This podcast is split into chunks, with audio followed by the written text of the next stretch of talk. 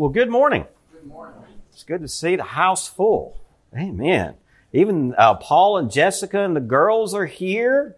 Uh, welcome back home, Paul and Jessica. If uh, you've not met Paul and Jessica Adkins, uh, many visitors here. Uh, Paul is our latest uh, member of the flock to depart in ministry. Um, and that's the, one of the things that the Lord has really humbled me about over the last few years is that this church, as young as we are as a church, we have sent out Matt and Melanie Parrott as missionaries. Okay. We've sent out Paul and Jessica Adkins now at the rescue mission. Bill and Kathy Camp. Bill has now, if you've not heard, Bill has now been officially voted in as the permanent pastor at Monterey First Baptist Church. Um, and uh, we're, we're just ascending group of folks, aren't we? Um, and, and, on one hand, uh, as the pastor, I hate to see people leave, but then on the other hand, I see that the hand of the Lord is directing their lives. And they're going out in ministry. And uh, even this fall, we have Madison Gentry heading to Paraguay to go visit with Tony and Jean Floyd, who are missionaries that we've embraced and become friends with. She'll be down there in October for uh, what two weeks? Yeah, to help out down there. Um, and then uh, they're not here now, and this is why they're not here. David and Donna Leggett, they were here this morning for Bible study, but they are now in uh, Knoxville uh, having a meeting uh, with a group of people who are going to Guatemala in November. Uh, David and Donna Leggett have been ministering in Guatemala for years. So we are in a season as a church where there's a lot of missions activity, a lot of evangelism, a lot of preaching is happening, and we're sending people out or the Lord is rising them up and sending them out. Uh, seems like people just come to me and say, here's what the Lord's doing. And I say, okay, well, bless you. God bless you. It's not, we're doing, we're not doing anything. It's the Lord who's directing their lives. Amen? It's an amazing thing for Sovereign Grace Baptist Church. Well, all visitors who are here, welcome. We're glad that you're here. Um, and if you have not filled out a visitor's card, there's one right back here at the uh, the Welcome Center, the little uh, podium back here. If you wouldn't mind, fill out one of those for us and, and let us know how we can pray for you and how we can uh, be with you. Okay? Well, turn with me, please, to Matthew chapter 18. and as we begin, I want to uh, thank you for your patience with me the last two weeks as I've been dealing with coughing, congestion, and this week is somewhat better. So I'm going to try to get through this week without much uh, interruption and cough. I think it's going to be a three cough drop sermon. Um, usually I'll have one cough drop. I think today's going to be three cough drops. Amen. Okay, so turn with me to Matthew chapter 18, and, and as we, we, we, we're going to be, I want us to read verses 1 through 9 today, but I want to emphasize verses 5 through 9. But I want to read all of verses 1 through 9 to get the context for the warning that Jesus gives in verses 5 through 9. And before we jump into this though, let's remember that the previous verses of this chapter that we looked at last week gives us the scene of Jesus' 12. Remember in verse 1 of chapter 18, they ask a childish question concerning who is the greatest in the kingdom of heaven. And in Jesus' wisdom, he gives an illustration of a child to teach them about their childish question of who is the greatest.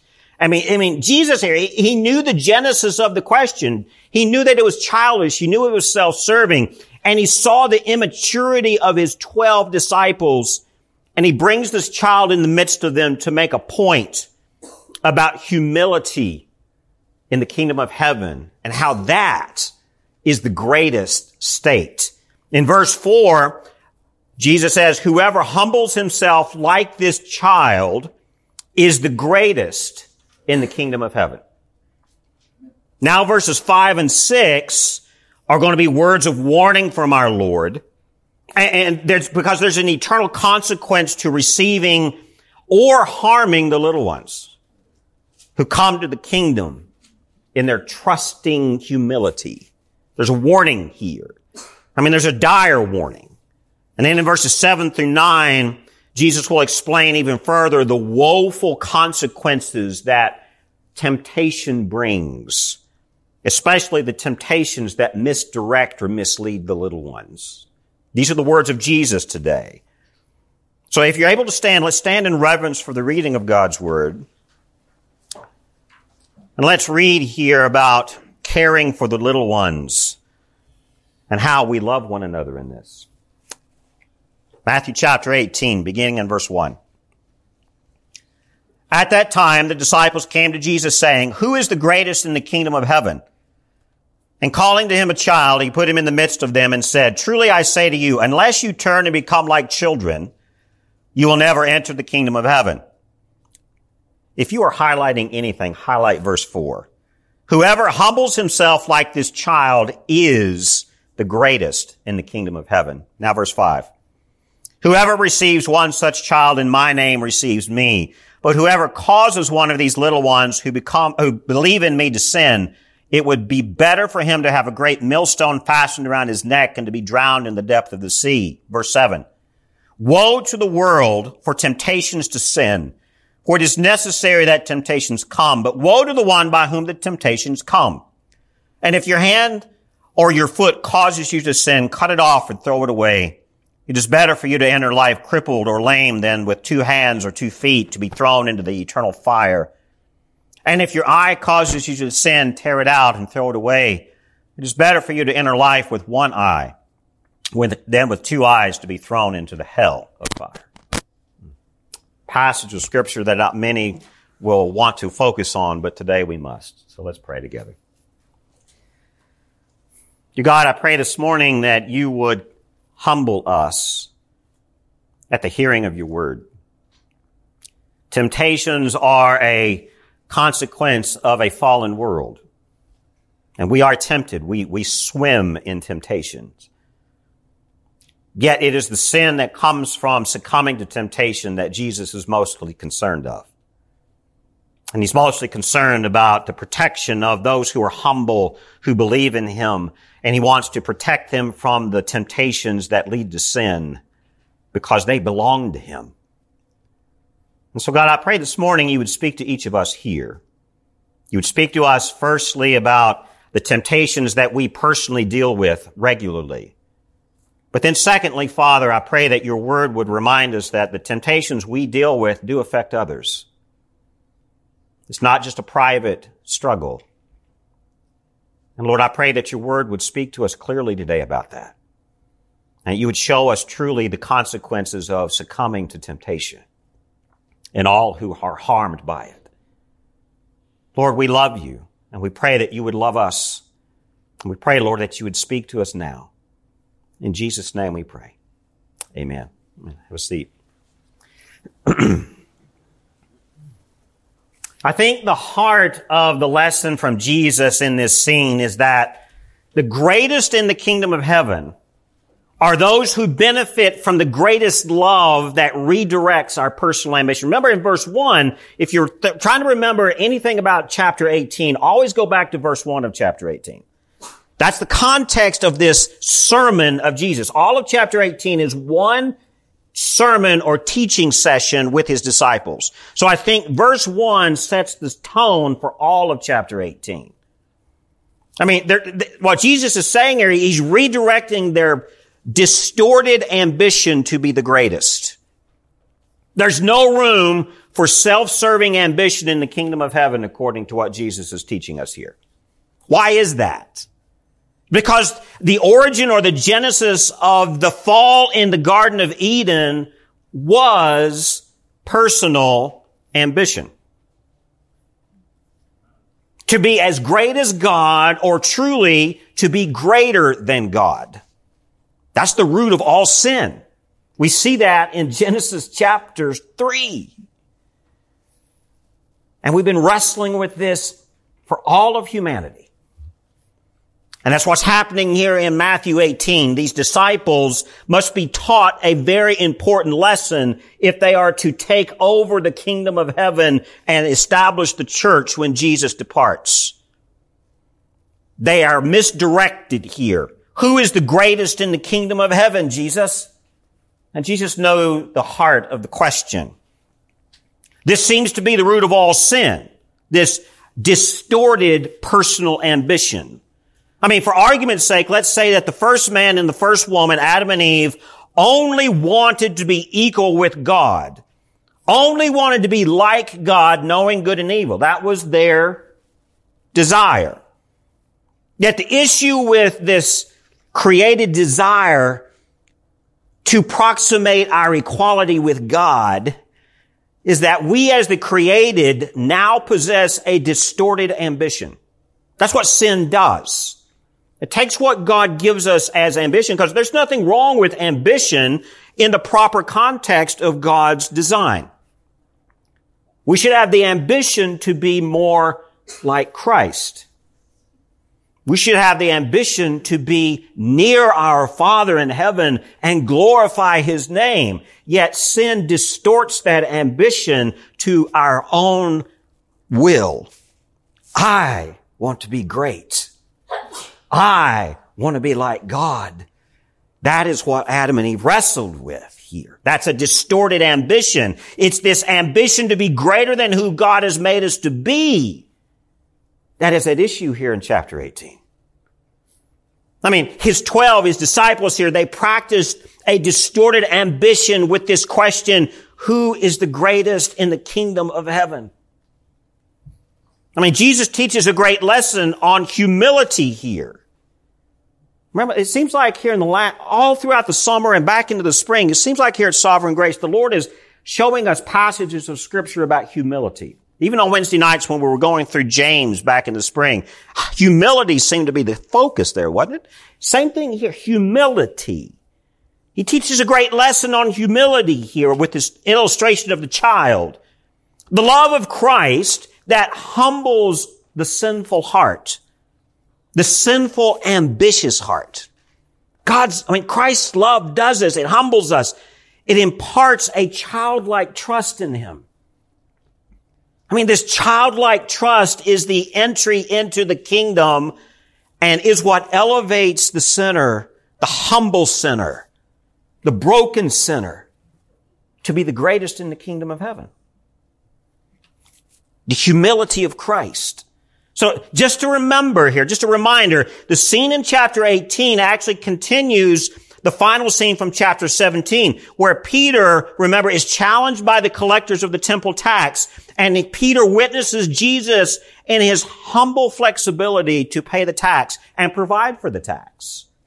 Jesus could have claimed his divine right as the son to not pay the temple tax. Yet he illustrated to his disciples and specifically to Peter Let's pay this tax. Let me show you how we're going to do it. He could have been, he could have elevated himself. But that wasn't the right way. He actually elevated himself greater by being humble. Now Jesus in verse, in chapter 18 illustrates greatness in the kingdom of heaven by the ungreat, the child. Just to recap in verse 2, and then we're going to start looking at verses 5 through 9. Remember in verse 2, Jesus, he often used pictures in his parables to convey truth. Here in verse 2, he uses a little child. And I would say perhaps a boy, since Matthew says that when Jesus speaks, he says, put him in the midst of them. Got to be a little boy here. So in, in this lesson, a little child is the best definition of the greatest. This is what Jesus is teaching.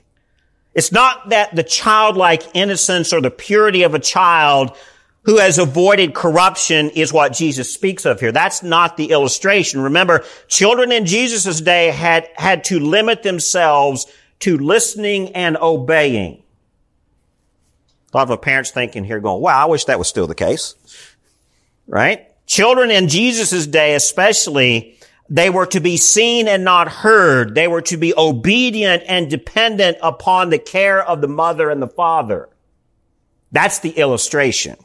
It's not the innocence of a child Jesus is pointing out here as much as it is the state of the child in obedience and trust to those in authority. Children allow themselves to be ruled. Where even in their rebellion, they're still really seeking authority over them. It's the nature of being a child. Rather than the adults submitting to the children, the children submit to the adults. I know in our modern day of 2022, that seems like it never happens anymore. But that's, that's the illustration of Matthew 18. And Jesus, he, he wants no great arrogant ones in his kingdom except him. Jesus is, he is the greatest. He is the one who is above all. And he does not want his disciples to miss this point. So just as children give their full attention and energy to anything they do, this is just a summary from last week. So too Jesus demands that the greatest in his kingdom give their full attention and loyalty to him, just like a child is intent in their play.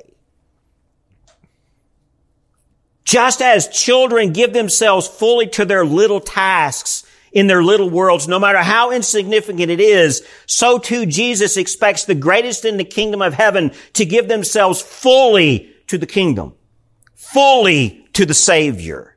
Be always faithful, always faithful. And just as children can be flexible and, and teachable, so too Jesus expects the greatest in the kingdom to be flexible and humble and teachable. Because the question in Matthew 18, 1 is clearly not a question of humility and teachability. Who is the greatest in the kingdom of heaven, Jesus? It's not a very teachable question. It's a very arrogant question. So just as children also love to receive presents and gifts, anybody ever met a child who didn't enjoy receiving a gift? Just like that, Jesus expects the greatest in the kingdom of heaven to joyfully accept and embrace the gift of salvation and forgiveness. That's what he expects. To embrace the gift of his love for them. That's the illustration here. Got the summary? Got the big picture? Now let's jump into verses 5 through 9. Now that we've laid the illustration here, because we looked at that last week, verses 1 through 4, we really unpacked that a lot last week. Now let's, let's look at verses 5 through 9. Now Jesus gets to the meat of the lesson. Okay? I mean, this is why I wanted to take a full sermon to unpack the consequences of how to treat the little ones in the kingdom of heaven. I mean, there's, there's much to consider here when, when called by our Lord to embrace the little ones, the children in His name. I mean, there's much to caution here as well about misleading them.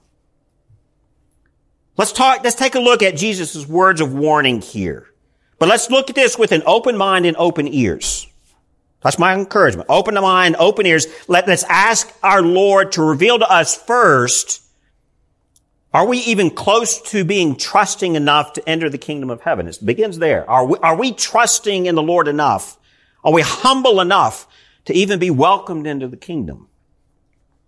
If so, are we open and loving and embracing of others? Are we open and loving and embracing of the little ones who come to the kingdom? There's twofold part here. Starts with us and our heart and our humility, and then are we then expressing the same to those others? So let's look here in verse 5. Whoever receives one such child in my name, what? Receives me. When you receive one of these children, Jesus is saying it's as if you're receiving me. He, he, he urges his disciples here to become little.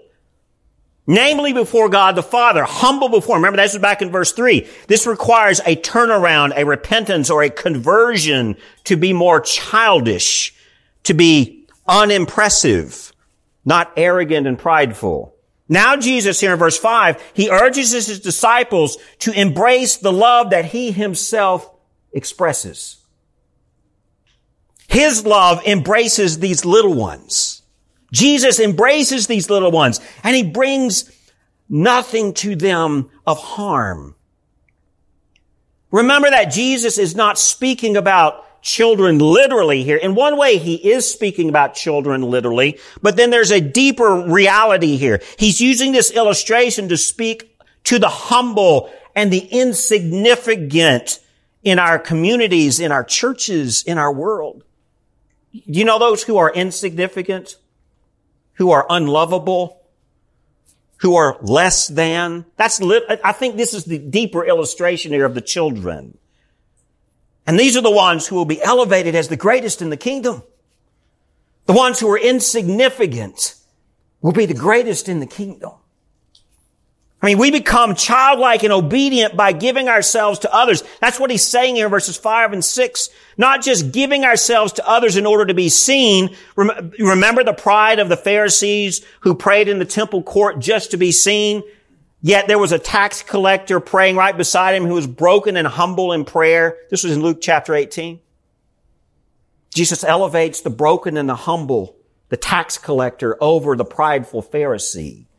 Notice the words of Jesus here in Matthew 18, 5. whoever receives one such child in my name, one such child. To embrace one such child means to more broadly embrace all insignificant or all people who are ig- ignorable. You can ignore certain people because they are not of the great stature. I mean, even those in the body of Christ who are less likable, less significant, perhaps even difficult to like or to be around. You, you, you, may be one of those people. You may be somebody who looks down upon some people. What Christ gives us to do here in the body that he calls the church, we do with pleasure and without coveting higher approval for ourselves. That's part of what Jesus is saying here. We love the unlovable. We love the insignificant little ones because God's gift of love is especially granted to them. You see that? I mean, yet verse 5, let's, let's remember here in verse 5, whoever receives one such child in my name receives me. This is not just a moral lesson. It's not a lesson of how to behave. It's an eternal lesson. I mean, Jesus expects the greatest in his kingdom to take in the little ones who are the greatest just as if one was taking in Jesus himself. That's the key. Look here in verse 5. Who receives them in my name. If you accept them in my name, it's as if you are receiving me. Jesus is illustrating himself here as the insignificant little one. If you accept a little child or an insignificant person, you're accepting them, you're actually accepting me too. That's a huge thing. I mean, a closer translation here of this phrase in verse 5 could be, you know, the, the, idea of in my name could actually be in my reputation or the name above all names. Remember, remember in Philippians chapter 2 verse 9, Paul reminds us, therefore God has highly exalted him, Christ, and bestowed on him the name that is above every name. So when we receive a little one, an insignificant one in Christ's name, we are accepting and receiving the name above all names, highest of all. That's an irony here because Jesus is showing the least of the community, the least of the society, the most insignificant around us, the ones that we overlook and walk over really. Yet when you receive them, you're receiving Him. It's as if Jesus is showing His disciples, I will be as humble and broken as they are. And when you receive them, you receive me. I mean, Jesus teaches here in verse 5 to receive the little ones out of devotion to Christ is to receive Christ himself as if we're showing our own insignificance.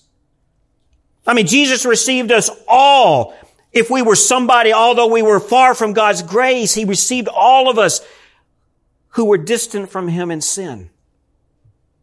I mean, Jesus therefore, I mean, what's he doing? He's inspiring his 12 to receive others as if they were somebody, especially when the world saw them as nobody.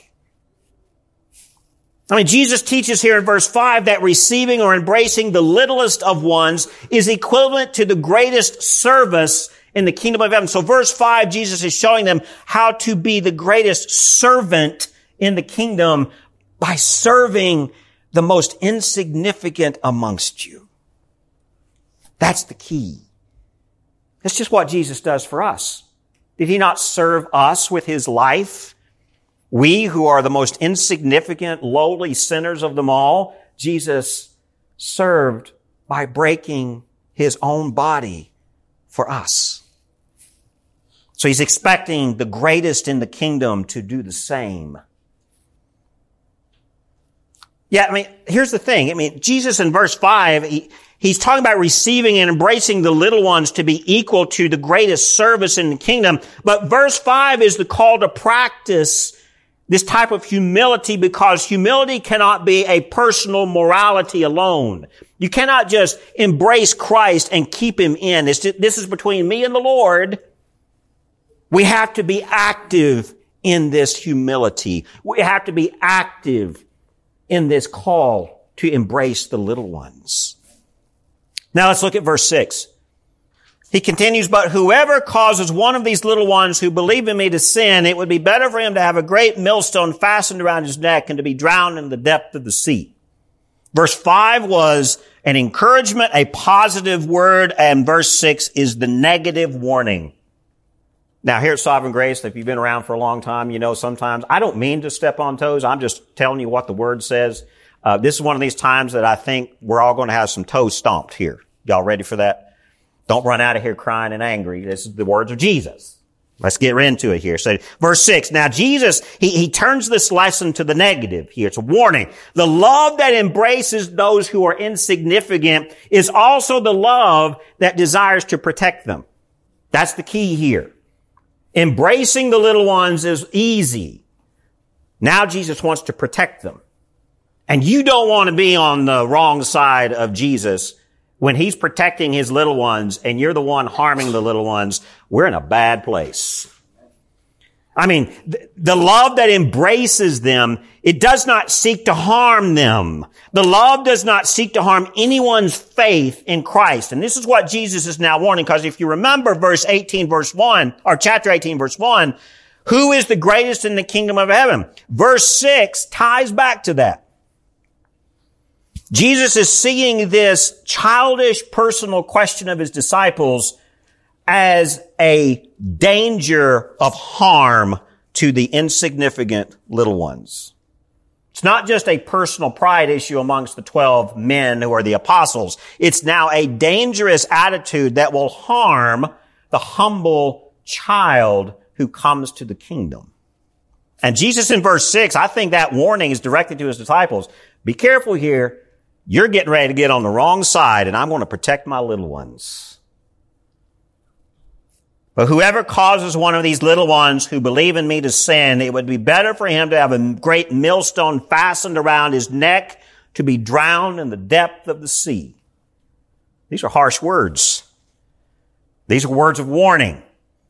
I mean, these are words of warning against temptation. Notice here, Whoever causes one of these little ones who believe in me to sin. These are words of warning about temptation that leads to sin. We're going to unpack here in verses 7 through 9 the idea of temptation here, because all of this is tied together. Here Jesus makes clear that citizens of his kingdom, even genuine Christians, can cause others to sin, and he's going to hold them responsible for that misdirection especially by misleading the innocent, the humble, the little ones. I mean, I want us to take verses 7 to 9 here in a little bit, but let's look here at verse 6. Let's understand verse 6 before we jump into 7 through 9. I mean, from this point on in chapter 18, if you're paying attention to any phrase, underline this. Pay close attention to the words little ones or one. You're going to see that repeated often in chapter 18. In verse 6, Jesus speaks of one of these little ones. This phrase is going to be repeated often here in, this, in Jesus' sermon. The one means that the special Christian contribution to the community or the kingdom of heaven is the passion of the individual. Passion for the individual. I mean, Jesus speaks of the other person, not one's self-serving attitude. He, he warns here in verse 6, it's an eternally dire consequence for anyone who tempts and misdirects the little one to sin. I mean, Jesus takes seriously the humility. He takes seriously those who are humble and broken, who believe in me as ones to protect. That's what verse 6 says. Whoever causes one of these little ones who believe in me. And if you misdirect them, Jesus takes seriously this issue. He protects those who believe in him. I mean, here's the warning for one who is so full of ambition and pride, who in that ambition and pride sucks in others who believe in Christ to be prideful and self-serving. Verse 6. The latter half says it would be better for him to have a great millstone fastened around his neck and to be drowned in the depth of the sea. Care for the least of them. The word here in the Greek is actually the word we get micro from. You know what micro is? The littlest, the least. Jesus stresses this to say that a horrible death in this life would actually be better than the eternal judgment awaiting the one who harms the little one. I mean, the judgment of eternal death waits anyone who is guilty of misleading one who believes in Christ. So who is the greatest in the kingdom of heaven? I mean, this comes from the sinful attitude here. Where, where, does the sin come from that leads to such an eternal judgment? It begins with pride and ambition. The ambition that the 12 disciples wanted in, eight, in verse 1 of chapter 18. Who is the greatest, Lord? And Jesus is warning them here. That attitude is going to infect the humble, broken little ones who are coming to the kingdom. Let's deal with this now. I mean, this prideful temptation leads others to follow, especially the vulnerable, the, the, the, contrite and broken heart, the humble. They are in a place of vulnerability and Jesus is protecting them. I mean, many Christian thinkers here argue that these little ones were the feeble-minded or the sheep-like the weaker Christians in the faith. I mean, perhaps Jesus emphasizes the new believer here as the little one. I mean, the one who is fresh in the faith, who has not yet grown in maturity, who is ripe for deception. I mean, in contrast, the millstone that Jesus speaks of here is not a tiny little stone. I mean, how big is the millstone? It's the largest stone in the mill that only an animal could move. That's how big this way, and Jesus is saying it's better for you to be drowned by that size of a stone than to face the judgment and wrath of my Father in heaven. That's pretty big. I mean, certainly no man could withstand the weight of this type of a stone, but Jesus is speaking the truth here. The overwhelming weight and the pain of drowning under the millstone is better than the eternal weight of judgment that awaits one who misdirects the new believer. The little ones who are freshly broken in spirit and openly embracing Jesus' salvation. Or even worse, if you are to misdirect somebody that the Holy Spirit is convicting and working on, and they've not quite come to the point of belief and faith yet, and you misdirect that sincerity and you lead them astray, Jesus is saying it would be better for you to drown from a millstone wrapped around your neck than to face the wrath of my Father. Jesus is protecting the hearts of the humble here. That's the point. Some of you are sitting there going, Oh, am I guilty? I don't know. What's the Lord saying? I mean, sin is destructive. Sin carries a weight that drowns the soul. And so Jesus' warning is serious here. Sin follows unbridled temptation. I emphasize the word unbridled temptation here. Because let's look here at verses 7 through 9 and let's understand the idea of temptation here and what it's going for. I mean, let's unpack really what Jesus is saying. It's, it's, it's the love that seeks no harm. By understanding that Jesus here, he, he gives further warnings of woe about temptation. Verse 7. Woe to the world for temptations to sin, for it is necessary that temptations come, but woe to the one by whom the temptations come. Now we're getting into some woe passages. What does it mean to woe? it's, it's, a, it's, a, it's a stop here. Listen. Woe. here Jesus is repeating the warning of verse 6. The one who brings temptation to another brings judgment upon himself. It's a woe. And it's interesting that Jesus speaks of the necessity of temptation in verse 7. You all see that? Woe to the world for temptations to sin, for it is necessary that temptations come. So why would Jesus confirm the necessity of something that is so dangerous to the soul? I mean, temptation hurts one's faith in Christ Jesus. We're, I mean, we're surrounded by temptation. We swim in it every day. Temptation is around us.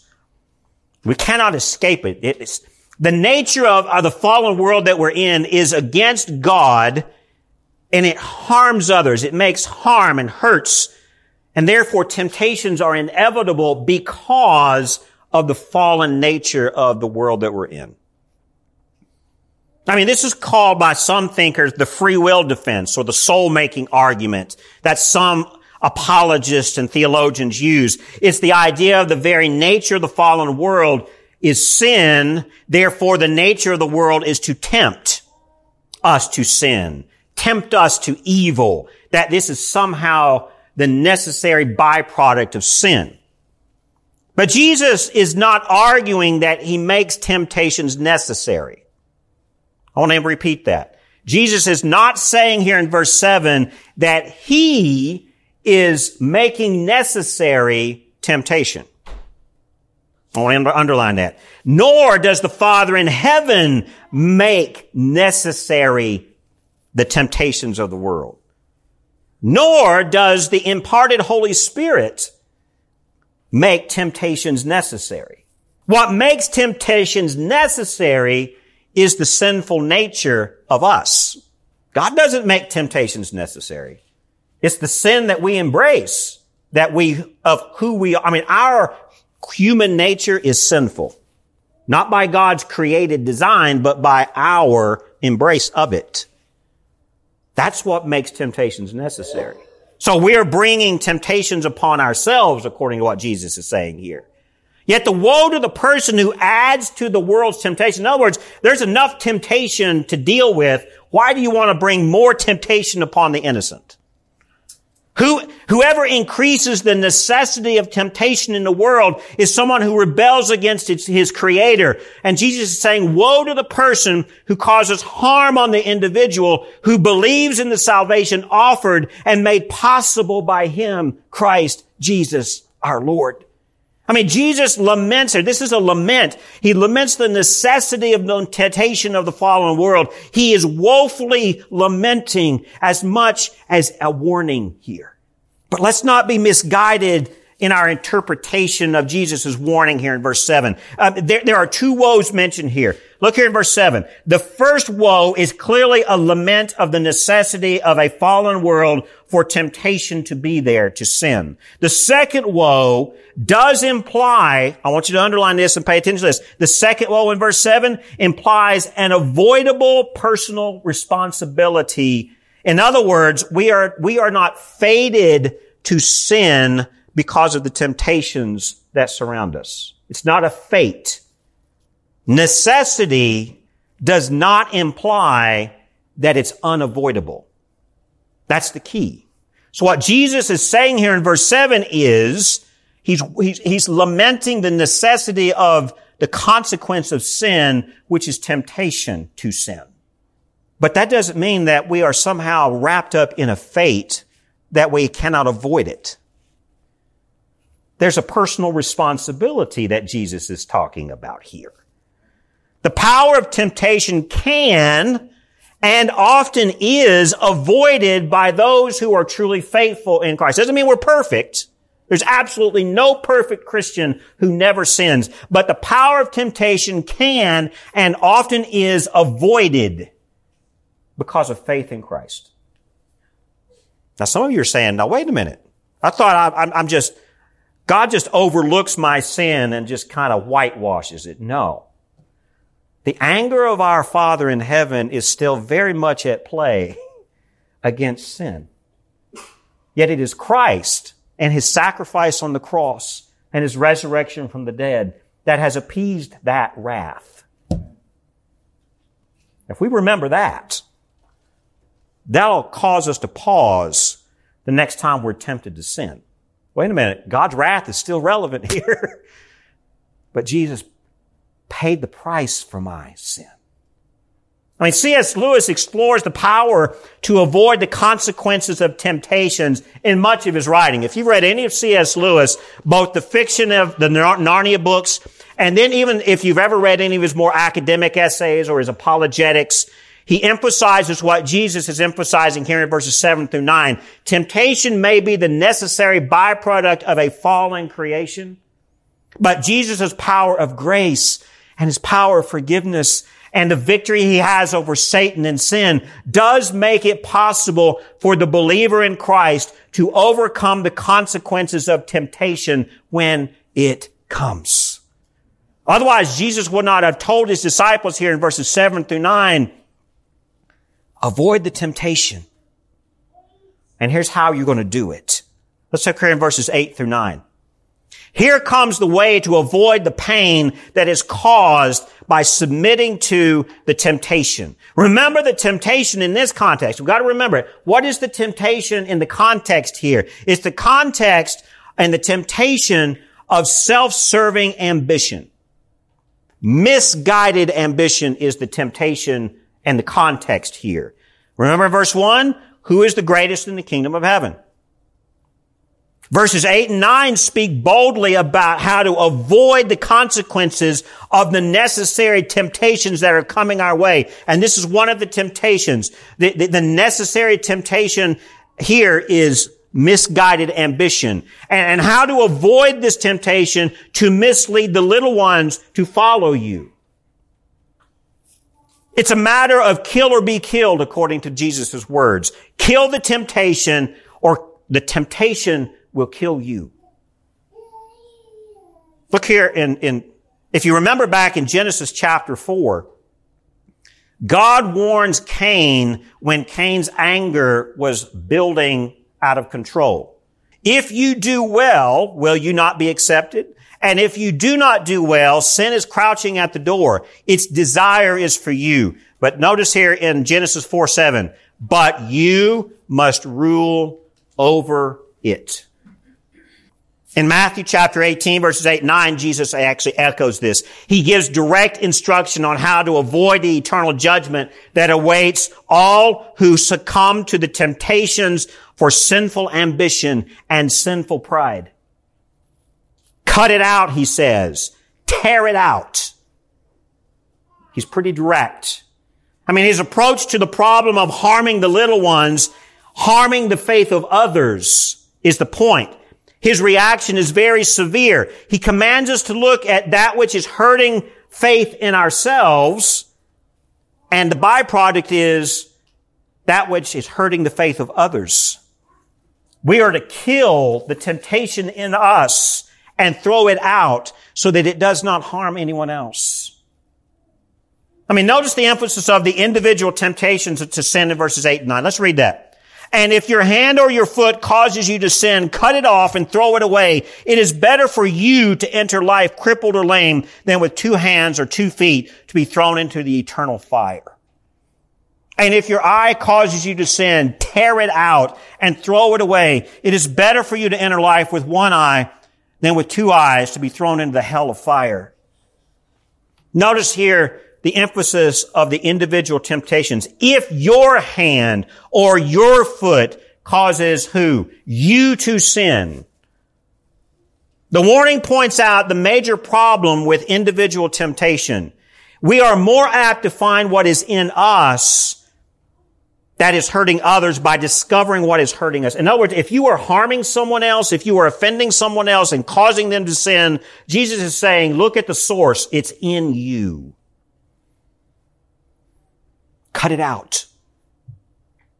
I mean, one's own addictions, our passions, our selfishness will always break through out, it'll always break out in our words and our actions, our lifestyle and our teaching, no matter how much we want to suppress the sin and the temptations that are in us, that control us, no matter what happens, it's going to ooze out and affect others. That's what he's saying here. And here's what he's saying. And if, if, if we not, if, and if not, if we not cut it off, if we don't cut it out of our hearts, we will tempt others to join us in our sin. I mean, the, the, issue is that too often we do not realize what temptations we are struggling with, and, and, therefore we become tools of Satan. He's very subtle. He'll tempt us. One of his names is the tempter. And when we do, when we're not aware of the temptations we're struggling with, we that Satan actually lures us into his embrace, and then we in turn lure the innocent or the little ones into this jungle of our own sin. I mean, Jesus warns directly here, and I think he means it. He's not pulling any punches. Harming oneself for the sake of holiness is much preferred over harming the innocent with temptation to sin. I mean, living in the repentant disciplines of the Christian life, when we are actually following the disciplines of the Christian life, when the God the Father is disciplining us, it hurts temporarily. But this pain is for the good of our soul and only hurts for a little while. And it then saves us from the eternal misery and the suffering at the hands of our holy God. I mean, Jesus' warning here is very direct. Cut off whatever is the source of the temptation. It is better to discard the motivation for temptation than to succumb to the sin that temptation brings. I mean, but let's also remember that the context of verses 1 through 9 here is that the 12 are being tempted to tempt the little ones. That's another temptation they're dealing with. So secondly, the warning from Jesus shows that one's individual temptation does not ever remain private. Others will also suffer from our personal temptations. Temptation then is not just this subjective personal issue within the individual. All temptation can infect those around us. And in the context here of Matthew 18, 1 through 9, the little ones are affected by the temptations of the more mature apostles. Those in authority. I mean, remember Jesus' warning here in verse 7. Woe to the one by whom the temptation comes. Woe to them. Temptation to sin begins with the individual, but then easily spreads to others nearby, and especially it spreads to the vulnerable. The children. The new believer the feeble minded, the ones prone to influence. I mean, can I, can I just be honest and say that those who are manipulated by others, we are in a culture that we are manipulated and told what to think and what to say and what to do. We are in the information age and the information age has numbed our minds to think. We can't think anymore. Someone else is always manipulating and, and really causing us to sin along with them. How much time do you spend on social media versus listening to the Word of God? Who on social media is influencing the way you think? Who in the news cycle is in influencing and infecting the way you think? Are we thinking for ourselves? Are we turning to the Lord and listening to Him? Or are we allowing the voices of sinful humanity to tempt us to think like they do?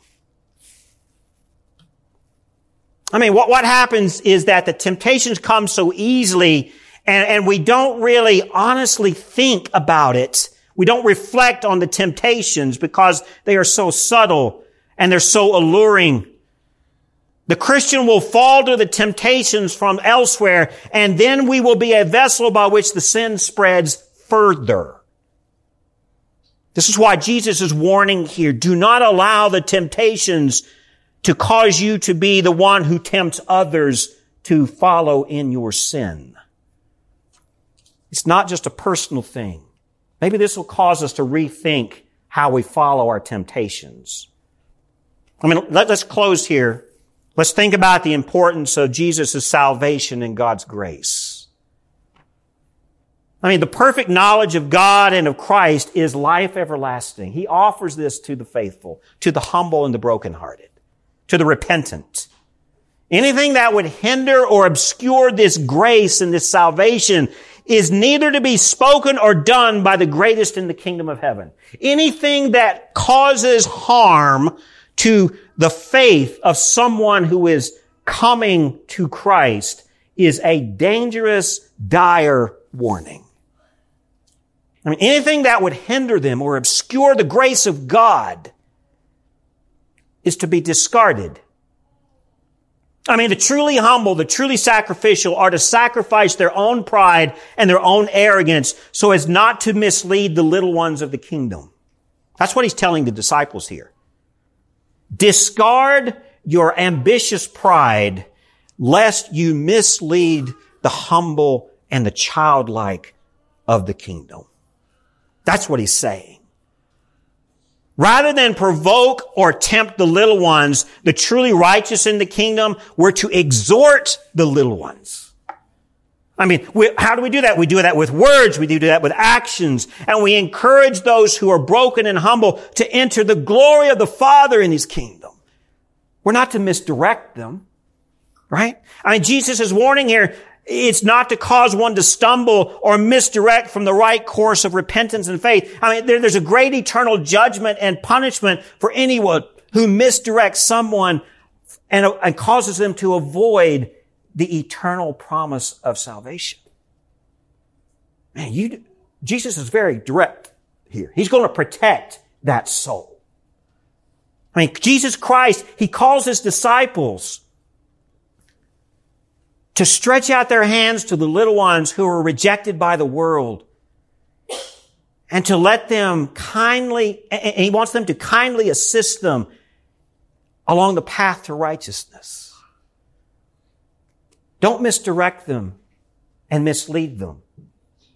You're called to assist them and bring them to the Father and bring them to me. I mean, the image of the cut off hand and the cut off foot and the gouged eye, I want to say this. It's both literal and it's figurative. I mean, I'm not one to advocate amputating the body. Don't go out of here and say, Pastor Brian says go cut off your foot and cut off your hand and gouge out your eye. But Jesus is being pretty direct here. It's a pretty harsh image for a purpose. I mean, Jesus makes a point that cannot be taken lightly. That's the point here. No matter how alluring the temptation is, Jesus says it's better to cut it out than to allow it to infect you and lead you to sin. I mean, the image is strong for his disciples here in, in, in this teaching moment that is happening with this child. And likewise, I think we too must take the boldness of the lesson to heart. We must ask our Lord to make us aware of those parts of our lives that pull us and others away from Him. I mean, we must then obey our Lord and cut it out of our lives. We have to gouge it out for, of our vision so as to focus on the correct path of righteousness, which is the grace and the forgiveness that is the kingdom of heaven. What is it that you're wrestling with? Is it pride? Is it ambition? Is it control? Is it I want to say this as kindly as I can with the children in the room. Is it things, adults, that we should not be seeing or thinking or participating in? Internet stuff? What is it that we're wrestling? I mean, we all are dealing with some temptation. And are we turning to the Lord in that? Or, or is it so infecting us that we are not only sinning in it, that we're also sucking other people to come right along with us? And these are the words of our Lord here. Who is the greatest in the kingdom of heaven? It's the one who gouges out the temptation that leads to sin. Because they realize the danger of misdirecting others away from Christ Jesus himself and the grace and the forgiveness offered. Do we embrace that individually? If we're not, well, we're tempted to make our own way. And we're going to, aware or unaware, lead others in the same path. So it begins with us, begins with the individual for the purpose of affecting others. Do we want to mislead people away from Christ or do we want to direct them to Christ with our words and our actions and our attitudes and our being? If there's temptation that controls us, we're not going to lead anyone to Christ because we're not We're not into Christ either. if the temptations roll us and control us, Christ is not ruling and controlling us. But if Christ rules and controls us, the temptations can be kept in check. And likewise, we can help others do the same by leading them to Christ. Amen? Come on forward, musicians. Let's pray. Father God, we thank you for your word. These words of your Son, Jesus Christ, are harsh, firm, yet loving. And Lord, there are many of us who are listening to this right now who we, we, we are wrestling with temptations of many kinds.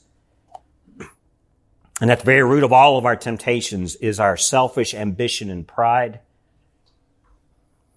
Whatever that temptation may be, Lord, whoever is listening to these words, Lord, I pray that your spirit, your grace of mercy and forgiveness would, would be poured out upon all of us who are wrestling and being tempted with sin.